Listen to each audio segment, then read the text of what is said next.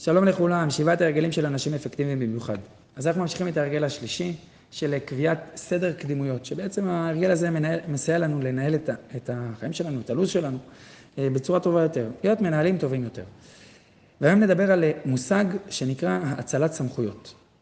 והאמת שכמו מושגים רבים, גם את המושג הזה הספר לוקח ומתבונן עליו אה, מזוויות אחרות, ומגדיר אותו בצורה שונה מהגדרה שאולי היינו מגדירים בצורה אינטואיטיבית, או ששמענו במקומות אחרים.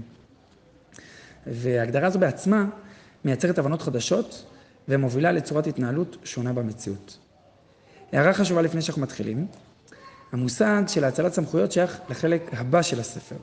אני רוצה רגע להסביר את, ה, את הנקודה למה זה שייך לחלק הבא. כי אם נזכר רגע במבנה של ישיבת הרגלים, אז אה, שלושת הרגלים הראשונים עוסקים באדם עצמו, מה שמכונה הניצחון הפרטי. שלחנו את התמונה הזאת בעבר, אפשר גם לחפש את זה בדרייב, אה, ולקראת ההרגל הרביעי נשלח שוב את התמונה שמגדירה את שלושת ההרגלים הראשונים בתור הניצחון הפרטי. לאחר מכן, יש את שלושת ההרגלים הבאים שהם עוסקים ביחסי הגומלין של האדם עם אנשים אחרים, מה שמכונה ניצחון ציבורי. בסוף מגיע כחלק נוסף, משלים, ההרגל השביעי, אבל הוא כבר חלק שעומד בפני עצמו. אה, מתוך כל זה יוצא שהחלק של הצעת סמכויות שנוגע ליחסים עם אנשים אחרים, נוגע יותר להרגל של מספר 4, לניצחון הציבורי. אבל מכיוון שאנחנו עוסקים כאן בעקרונות הניהול האישי, אז הנושא הזה רלוונטי אלינו. כיוון שהדבר הזה משמעותי ביותר ועוזר לנו להפוך את עצמנו אה, להיות אה, מנהלים אפקטיביים, אה, הדבר הזה שנקרא הצלת סמכויות. אז נצא לדרך. כל דבר שאנחנו עושים במציאות נובע מתוך האצלה, האצלת סמכות. זה יכול להיות האצלה לזמן או לאנשים. כשאנחנו מאצילים סמכות לזמן, אנחנו חושבים ביעילות. כלומר, אני משקיע את הכוחות שלי לזמן מסוים, ואני עושה זאת כך מכיוון שאני חושב שכך הדברים יתבצעו בצורה היעילה ביותר. למשל, אני מעדיף לכתוב את הדוח בעבודה שאני צריך לכתוב בעצמי, ולא לתת למישהו אחר לעשות את זה. אפילו שזה יכול לקחת לי משהו כמו שעתיים, אם אני אעשה את העבודה בעצמי. אבל אני עושה את זה ככה, כי אם אני אעשה את זה בעצמי, את ה... לכתוב את הדוח הזה בעצמי, אז זה יהיה יעיל יותר. מאשר לבקש ממישהו אחר לעשות, ואז לבטא שהוא אכן עשה את זה, ואז לבדוק מה הוא עשה, למשב אותו לגבי איכות הביצוע, לחכות לתיקונים וכולי וכולי, וזה עלול לקחת לי הרבה מאוד זמן. אז זה מעדיף לעשות בעצמי, וכשאני עושה בעצמי, אני חושב בצורה של יעילות. כשאנחנו מאצילים סמכות לאנשים, אז אנחנו הופכים להיות אנשים שחושבים בצורה אפקטיבית. אני לא חושב בצורה של יעילות, אלא בצורה של אפקטיביות. כי אדם שחושב ביעילות, עסוק בלהפיק תוצאות. הוא עושה בעצמו את כל מה שנדרש לעשות. בין אם זה אדריכל שמסרטט את התוכניות של הבנייה, הורה שמדיח כלים, או מזכירה שמדפיסה מכתבים. לעומת זאת, המנהל האפקטיבי, שמקים מערכות מבוססות על אנשים שמייצרים יחד את התוצאות הרצויות, הוא אשר נקרא מנהל שפועל בצורה של תלות הדדית. כלומר, ישנה תלות בין המנהל ובין האנשים שאיתם הוא עובד. אפשר כמובן לקחת את העקרונות האלה החוצה מעולם העבודה אל תוך הבית. אה, בדוגמה של בית, זה יהיה ככה שבמקום שאמא היא זו שתעשה כל הזמן לבד את הכלים או כביסות או סדר בבית, לא משנה מה, אז היא מעבירה את האחריות לילדים שלה. ובכך היא מפסיקה להיות רק מפיקה של תוצאות, אלא הופכת להיות מנהלת אפקטיבית. כשאדם מציל סמכויות, הוא מצליח להפיק בתוך אותו פרק זמן תוצאות גדולות הרבה יותר. נסביר את זה לרגע. כשאדם הוא הפועל הפשוט בעצמו, כן, הוא פועל בצורה יעילה, אז על כל שעת עבודה הוא מקבל יחידת תפוקה אחת. לעומתו, המנהל האפקטיבי, על כל שעת עבודה שלו, שעה אחת, יכול להגיע ולהפיק אפילו 100 יחידות תפוקה. כמובן שזאת אה, רק דוגמה, והשאלה היא באמת עד כמה המנהל הזה מיומן בהצלת סמכויות ובניהול אנשים, וככל שהמיומנות הזאת הולכת, מתפתחת ועולה, אז על כל שעת עבודה אחת שלו, הוא יכול להפיק הרבה יותר. כאן חשוב לשים לב להבחנה בתוך האצלת הסמכויות. שהרי לא, לא בכל פעם שאני מבקש מאדם אחר לעשות משהו, מדובר כאן בניהול אפקטיבי. יש שני סוגים של האצלת סמכויות. סוג אחד, האצלת סמכויות של אה, נער שליחויות. הסוג השני הוא האצלת אחריות, אחריות. סליחה. הסוג הראשון הוא בעצם לתת לאדם משימה מוגדרת לעשות, אבל האחריות עצמה לביצוע נשארת אצלי. אני אומר לבן אדם, לך, תביא, תכתוב, ובסיום המשימה, תדווח לי. כלומר, ממש נער שליחויות. שולח ומעביר מכאן לשם. וזה לא משנה עד כמה מנהל בכיר, הוא עדיין יכול להמשיך לחשוב ולפעול עם האנשים שתחתיו בתור נערי שליחויות. הבעיה עם צורת עבודה כזו, שהיא לא מאפשרת לאדם השני להיות מחויב לתוצאות, שהרי מעולם לא נתנו לו את האחריות לתוצאות. הוא מקבל רק משימות קונקרטיות, ורק אליהן ספציפית הוא מחויב. באמת הוא עושה את זה כמו שצריך, את המשימות הקונקרטיות שהוא קיבל. אבל האחריות עצמה היא לא אצלו, היא נותרת אצל המנהל בעצמו. וכאן צריך לדעת משהו חשוב על אחריות. אחריות איננה יכולה להתחלק בין שניים. אם אדם אחד אחראי, אוטומטית האדם השני שומט את האחריות לאותו הדבר. וכבר הגמרא אמרה את הכלל הזה בניסוח גאוני ועממי. אני אומר את הכלל בארמית, ואחרי זה נתרגם אותו. הגמרא אומרת, קדרא דבשותפי לא חמימי ולא קררי. כלומר, קדרת השותפים איננה חמה ואיננה קרה. כשיש אחריות של שני אנשים על משהו, אז זה לא אה, הופך להיות להיט, אין שם אש. מצד שני, יש שם איזה משהו שנשאר, אבל זה כזה משהו דרדלי, מסכן כזה. קצת קר, בלי התלהבות, חסר את כל האש. ולכן, אי אפשר לחלוק באחריות. כל אחד, כשהוא מקבל אחריות, צריך לקבל אותה לחלוטין אה, בצורה בלעדית, שהוא אחראי והוא עושה ומביא את, ה, את התוצאות. עכשיו, צריך פה להגיד שזה לא אומר שלא ניתן לפעול יחד שני אנשים בשיתוף פעולה. אה, לא כל פעם ששניים עובדים, זה נקרא קדרא דבשותפי, ואחריות שהתחלקה לשניים. אלא כשיש שניים שעובדים בשיתוף פעולה, צריך אה, להיות פה, להשקיע חשיבה ומאמץ, כדי לחלק את האחריות בצורה מדויקת ומתאימה, כדי שלכל אחד באמת תהיה לו את כל האחריות שלו בצורה מלאה ושלמה. ועל זה אנחנו בדיוק הולכים לדבר עכשיו, על, על הסוג השני, על האצלת אחריות. כשאנחנו מדברים על האצלת אחריות, אנחנו מדברים על האצלה שמתמקדת בתוצאות ולא בשיטות. כלומר, כשאני מאציל סמכות לעובד שלי, לבן הזוג שלי, לילד שלי או לכל אדם אחר, לא משנה מי, אז אני ממוקד הרבה יותר בשיחה איתו על התוצאות שאני מעוניין לראות, ופחות עסוק בשיטות או בדרך בהן הוא בוחר להשיג את התוצאה. את הבחירה החופשית לדרך אל התוצאה, אני משאיר אצלו. זה שלו. אני רק הופך אותו להיות אחראי לתוצאה עצמה, שהיא הדבר החשוב באמת. ברור שכדי שדבר כזה יקרה באמת אה, בצורה טובה, יש להשקיע זמן רב יותר. לא יהיה מדובר פה על אה, שיחה של חמש דקות, אבל בכל אופן, זוהי השקעה משתלמת. כמו שאמרנו כבר קודם, אדם שיודע להציל סמכויות בצורה אפקטיבית, יכול להפיק עבור שעת עבודה אחת שלו 100 יחידות תפוקה ואפילו יותר. אז אני רוצה רגע שניגע בעקרונות של הצלת אחריות, ש... שיקרו בצורה טובה ואפקטיבית ובאמת אה, נראה את הפירות שלהם. אז הצלת אחריות חייבת לכלול בתוכה הבנה הדדית ברורה, שלכל צד ברור מה הצד השני מתכוון. תיאום ציפיות מוחלט. וגם מחויבות לדרך בחמשת התחומים הבאים. כשבאמת יש לנו הבנה הדדית ומחויבות בתחומים האלה, הדברים עובדים בצורה טובה וחלקה. אז בואו נתחיל לפרט את התחומים. התחום הראשון הוא תוצאות רצויות. צריך ליצור הבנה הדדית בנוגע לדברים אותם יש להשיג. חשוב בהקשר הזה להתמקד במה אני רוצה שיהיה, ולא להתמקד באיך לעשות את זה. כלומר, להתמקד בתוצאות הרצויות, ולא בשיטות להשגת אותן תוצאות. צריך להקדיש זמן ולהיות סבלניים, על מנת לבנות את תיאום הציפיות הזה. חשוב לנסות ולדמיין בצורה מפורטת ובהירה ככל האפשר עבור עצמנו, מהי התוצאה הרצויה עבורנו, וכך נוכל להעביר את זה בצורה טובה יותר. אני רוצה לתת דוגמה אישית מהבית שלנו. ביקשתי מאחד הילדים שלנו לשטוף כלים. אז הוא הלך ושטף את כל הכלים שהיו בכיור.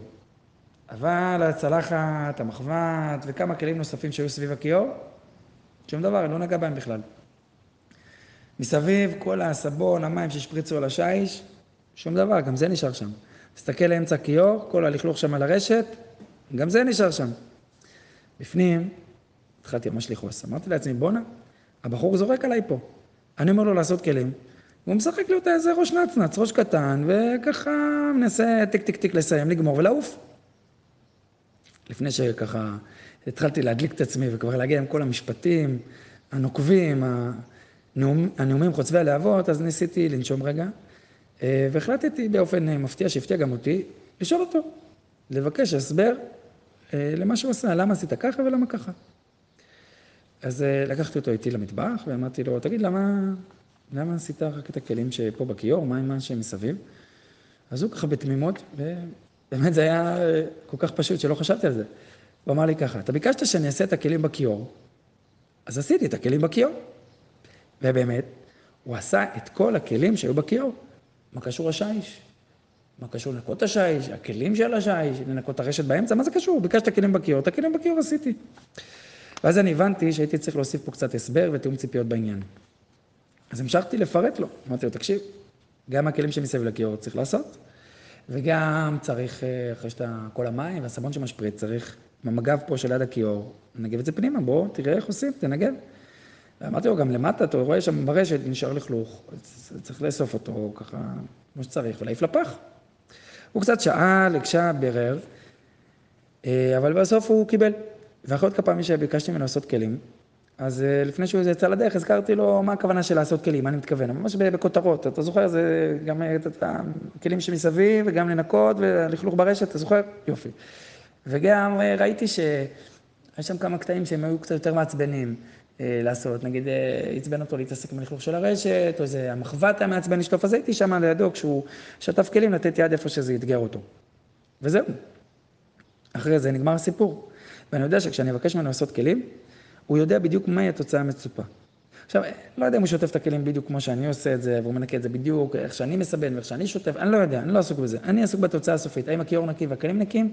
התשובה היא כן. אני לא בטוח שאני, גם אה, שיטות הניקיון שלי מוצלחות ביותר, את זה אתם תצטרכו לברר עם אשתי, אבל את התוצאה שאני רוצה, אני באמת רואה והיא אכן מגיעה. אז זה התחום הראשון, תוצאות רצויות. התחום השני, קווים מנחים. מאוד חשוב. חשוב כשאני נותן סמכות ואחריות להגדיר מהם גבולות הגזרה של הצלת הסמכויות. כלומר, מה עם העשה ואל תעשה שיש כאן כשיוצאים לדרך. כשאנחנו מגדירים את העשה ואל תעשה, צריך להשתדל שיהיו פה כמה שפחות כללים. כדי שלא נתחיל בטעות לדבר בצורה של האצלת שיטות, תפקוד והתנהלות, לצד האחריות שאנחנו רוצים להציל, ולא רק אחריות. פתאום נתחיל גם להגיד לו איך לעשות את הדברים. אז ברור שאנחנו אומרים כמה שפחות דברים, ועדיין אה, חשוב לדבר פה בצורה ברורה על המגבלות שקיימות. כי אנחנו לא רוצים שאדם שמולנו יחשוב שיש לו חופש פעולה נרחב מדי, וכך בדרכו להשגת התוצאות הוא עלול לפגוע בערכים או נהלים חשובים שאיננו מעוניינים שישתבשו. בהקשר הזה חשוב גם לשתף באתגרים והמכשולים שצפויים בדרך. צריך לשתף את זה בפתיחות וכנות, את כל הדברים שאתה מכיר, ש, שבהקשר הזה, ש, שיש כאן שצריך לשים אליהם לב. כי אין סיבה שהאדם הזה שאתה מעציר עליו את הסמכות או את האחריות, ייתקל בכל הבורות בדרך ורק אז ילמד מהם. אפשר גם ללמוד מניסיון של אחרים. בואנה, תקשיב, פה זה מורכב, פה זה מסובך, שים לב, תיזהר, תתכונן, תדע לך זה עלול לקרות, כדאי לך להגיב בצורה כזאת או אחרת. כן, כדאי פה לתת אה, כמה טיפים בהקשר הזה. וכבר חכמינו במסכת אבות אמרו, איזהו חכם הלומד מכל אדם. והוסיפו שאין חכם כבעל ניסיון. אז זה צעד אך מתבקש להקשיב לאדם חכם עם ניסיון, שילמד אותי בדרך החדשה אליה אני יוצא. וגם כאן שיתוף אישי מהילדים בבית של קווים מנחים. לפעמים יוצא שאנחנו לא בבית, משאירים את האח הגדול להשגיח על האחים האחרים, יוצאים לכמה זמן וכבר חוזרים. כשאנחנו חוזרים, אז לפעמים אנחנו מקבלים משוב מהילדים האחרים על התפקוד של האח הגדול, אבל הם, יותר נכון להגיד, מבול של תלונות על ההתנהגות של האח הבוגר. ופתאום התברר שכשאנחנו אמרנו לו שהוא אחראי בבית, אז הוא היה בטוח שבתחום סמכותו זה לשלוט לחלוטין על כל תנועה של האחים שלו, מי יושב על הספה ומי בחדר, ועם איזה משחק הם צריכים לשחק, והאם הם צריכים לשחק עכשיו או צריכים לשחק אחר כך, ואם עכשיו אוכלים או לא אוכלים, ואם עכשיו כולם חייבים לסדר את מה שקורה. בקיצור, אה, קצת אה, חרג מתחומי סמכותו. אה, הבנו את הנקודה, והבנו שצריך לעשות לו שיחת הבהרה, לשמוע מה הוא הבין שהתכוונו, כשאמרנו לו שהוא אחראי עכשיו על האחים שלו. אז הסברנו לו מה אנחנו התכוונו. ואחרי זה גם חשבנו איתו מה האתגרים שיש לו כשהוא האח הגדול אחראי בבית, כי האחים הקטנים מקשיבים לאבא ואמא בצורה אחת, אבל כשהאח שם, אז הם מרשים לעצמם כל מיני דברים שהם לא מרשים כשאבא ואמא שם. אז חשבנו איתו על דרכים בהם הוא יכול לפתור את הבעיות בצורה עצמאית, וגם חשבנו איתו על דברים שאנחנו יכולים לעשות כדי לסייע לו, כמו למשל, לדבר עם אחד האחים הקטנים שככה מנצנץ אותו, להסביר לו, כשאבא ואמא לא בבית, צריך לשמוע בכל האח הגדול, כי ככה אבא ואמא אומרים. חשוב מאוד לעשות שיחה של קווים מנחים. זה התחום השני. התחום השלישי, משאבים. להגדיר מהם המשאבים הכלכליים, הטכניים או הארגוניים שעומדים לרשותו ובהם הוא יכול להשתמש על מנת להשלים את המשימה. שתדע מה הכלים שלך, איתם אתה יוצא לדרך. תחום הרביעי, אחריות ודיווח.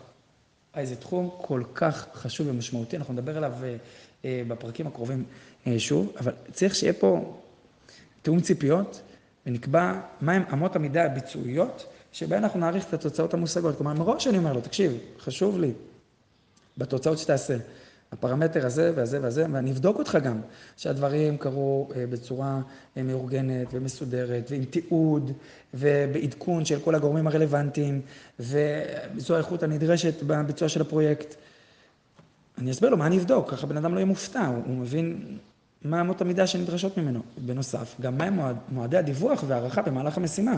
כי לא כדאי לנו לתת לאדם משימה, ואז לפגוש אותו שוב בקצה השני, אחרי כמה חודשים, כשהוא צריך כבר להגיש את המשימה. אנחנו עלולים להיות מופתעים, ולא לטובה, כשנגיע לשם. חשוב לקבוע מהם מועדי הבדיקת דופק, אני, אני קורא לזה. שם אנחנו נראה מה התוצרים, מה הייתה ההתקדמות, איזה אתגרים יש בדרך, אי אפשר להציע פתרונות, לייצר איזשהו שיח משותף על כל הדברים שקורים. תחום האחריות הרביעי, אחריות ודיווח. התחום האחרון, השלכות. חשוב לדבר על ההשלכות החיוביות והשליליות הקשורות לתוצאה הנדרשת שאני נותן לבן אדם שאליו אני מאציל את האחריות. מהם הדברים שאדם יכול להרוויח? כלכלית, פסיכולוגית, מקצועית, התפתחותית, מה, מה יש לו בתוכו שהוא יכול להרוויח, או מה הארגון כולו יכול להרוויח מכך. וגם אה, מהם הדברים שהוא או הארגון כולו עלולים להפסיד במידה והוא לא יעמוד במשימה. כשאני מדבר על ארגון, כמובן אפשר להחליף לגמרי את המילה הזאת במשפחה, כי בסופו של דבר גם אה, משפחה היא סוג של ארגון. אם כי ארגון פועל שבצורה קצת אה, שונה מחברה או בנק, ועדיין ארגון. וגם פה אני יכול אה, להסביר את ההשלכות, כן, הילד ההוא שם עם הכיור והשטיפת כלים, אז אני מסביר את ההשלכות, שאם הוא עושה את הכלים שלו ככה בצורה חצי קלאץ', ואחרי זה אני צריך לבוא אחריו ולעשות כל הכלים שהיו מסביב לכיור, ולנקות, והזבל שיש בלכלוך הזה שמצטבר במרכז הכיור. אני אגיד לו, ההשלכות הן יהיו, שיש פה אבא ואמא כועסים ומתוסכלים, שהם נותנים משימה ואחרי זה הם צריכים כל הזמן ללכת לוודא ולראות שהמשימה באמת התבצעה, וגם אה, אולי אחרי זה נוזפים בך, ואז גם אתה מפסיד מזה, כי גם התאמצת, גם השתדלת, גם אתה מנסה להיות שותף, לקחת חלק ולקחת אחריות, ואתה לא מקבל לא את הפרגון שאתה רוצה, ולא רק שאתה לא מקבל פרגון, אתה גם מקבל עוד תלונות ו... וטענות ומענות. וזה ההשלכות השליליות.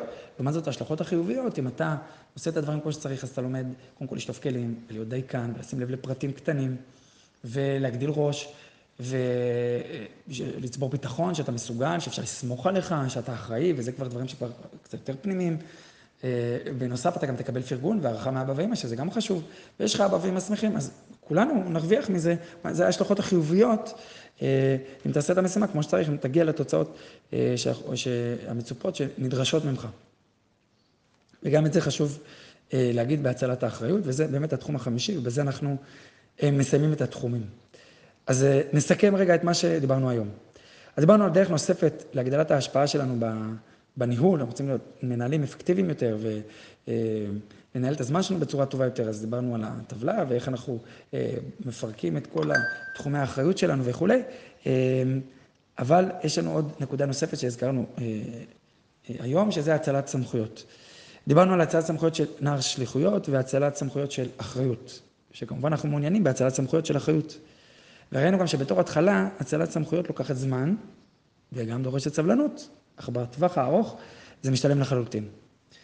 והזכרנו חמישה תחומים שחשוב ליצור בהם בהירות במהלך הצלת האחריות, בהירות ומחויבות. דיברנו על תוצאות רצויות, על קווים מנחים, על משאבים, אחריות ודיווח והשלכות. ואם שמתם לב, כשאמרנו שהצלת סמכויות אה, זה דורש אה, סבלנות ולוקח זמן, ובטווח הארוך זה משתלם, אז אה, אני מניח שהתחלתם לשמוע שהצלת סמכויות זה בצורה של אחריות, וזה איזושהי פעילות ששייכת לרביע השני. והנה לנו, הרווחנו על הדרך עוד אה, פעילות של הרביע השני שכדאי לנו לאמץ ולהכניס אל תוך החיים שלנו. אז בפרק הבא, בהתרגשות ובשמחה, אנחנו נחתום את ההרגל השלישי ונצא גם כמה תרגילים לסיכום. בהצלחה רבה, שיהיה המשך יום נפלא.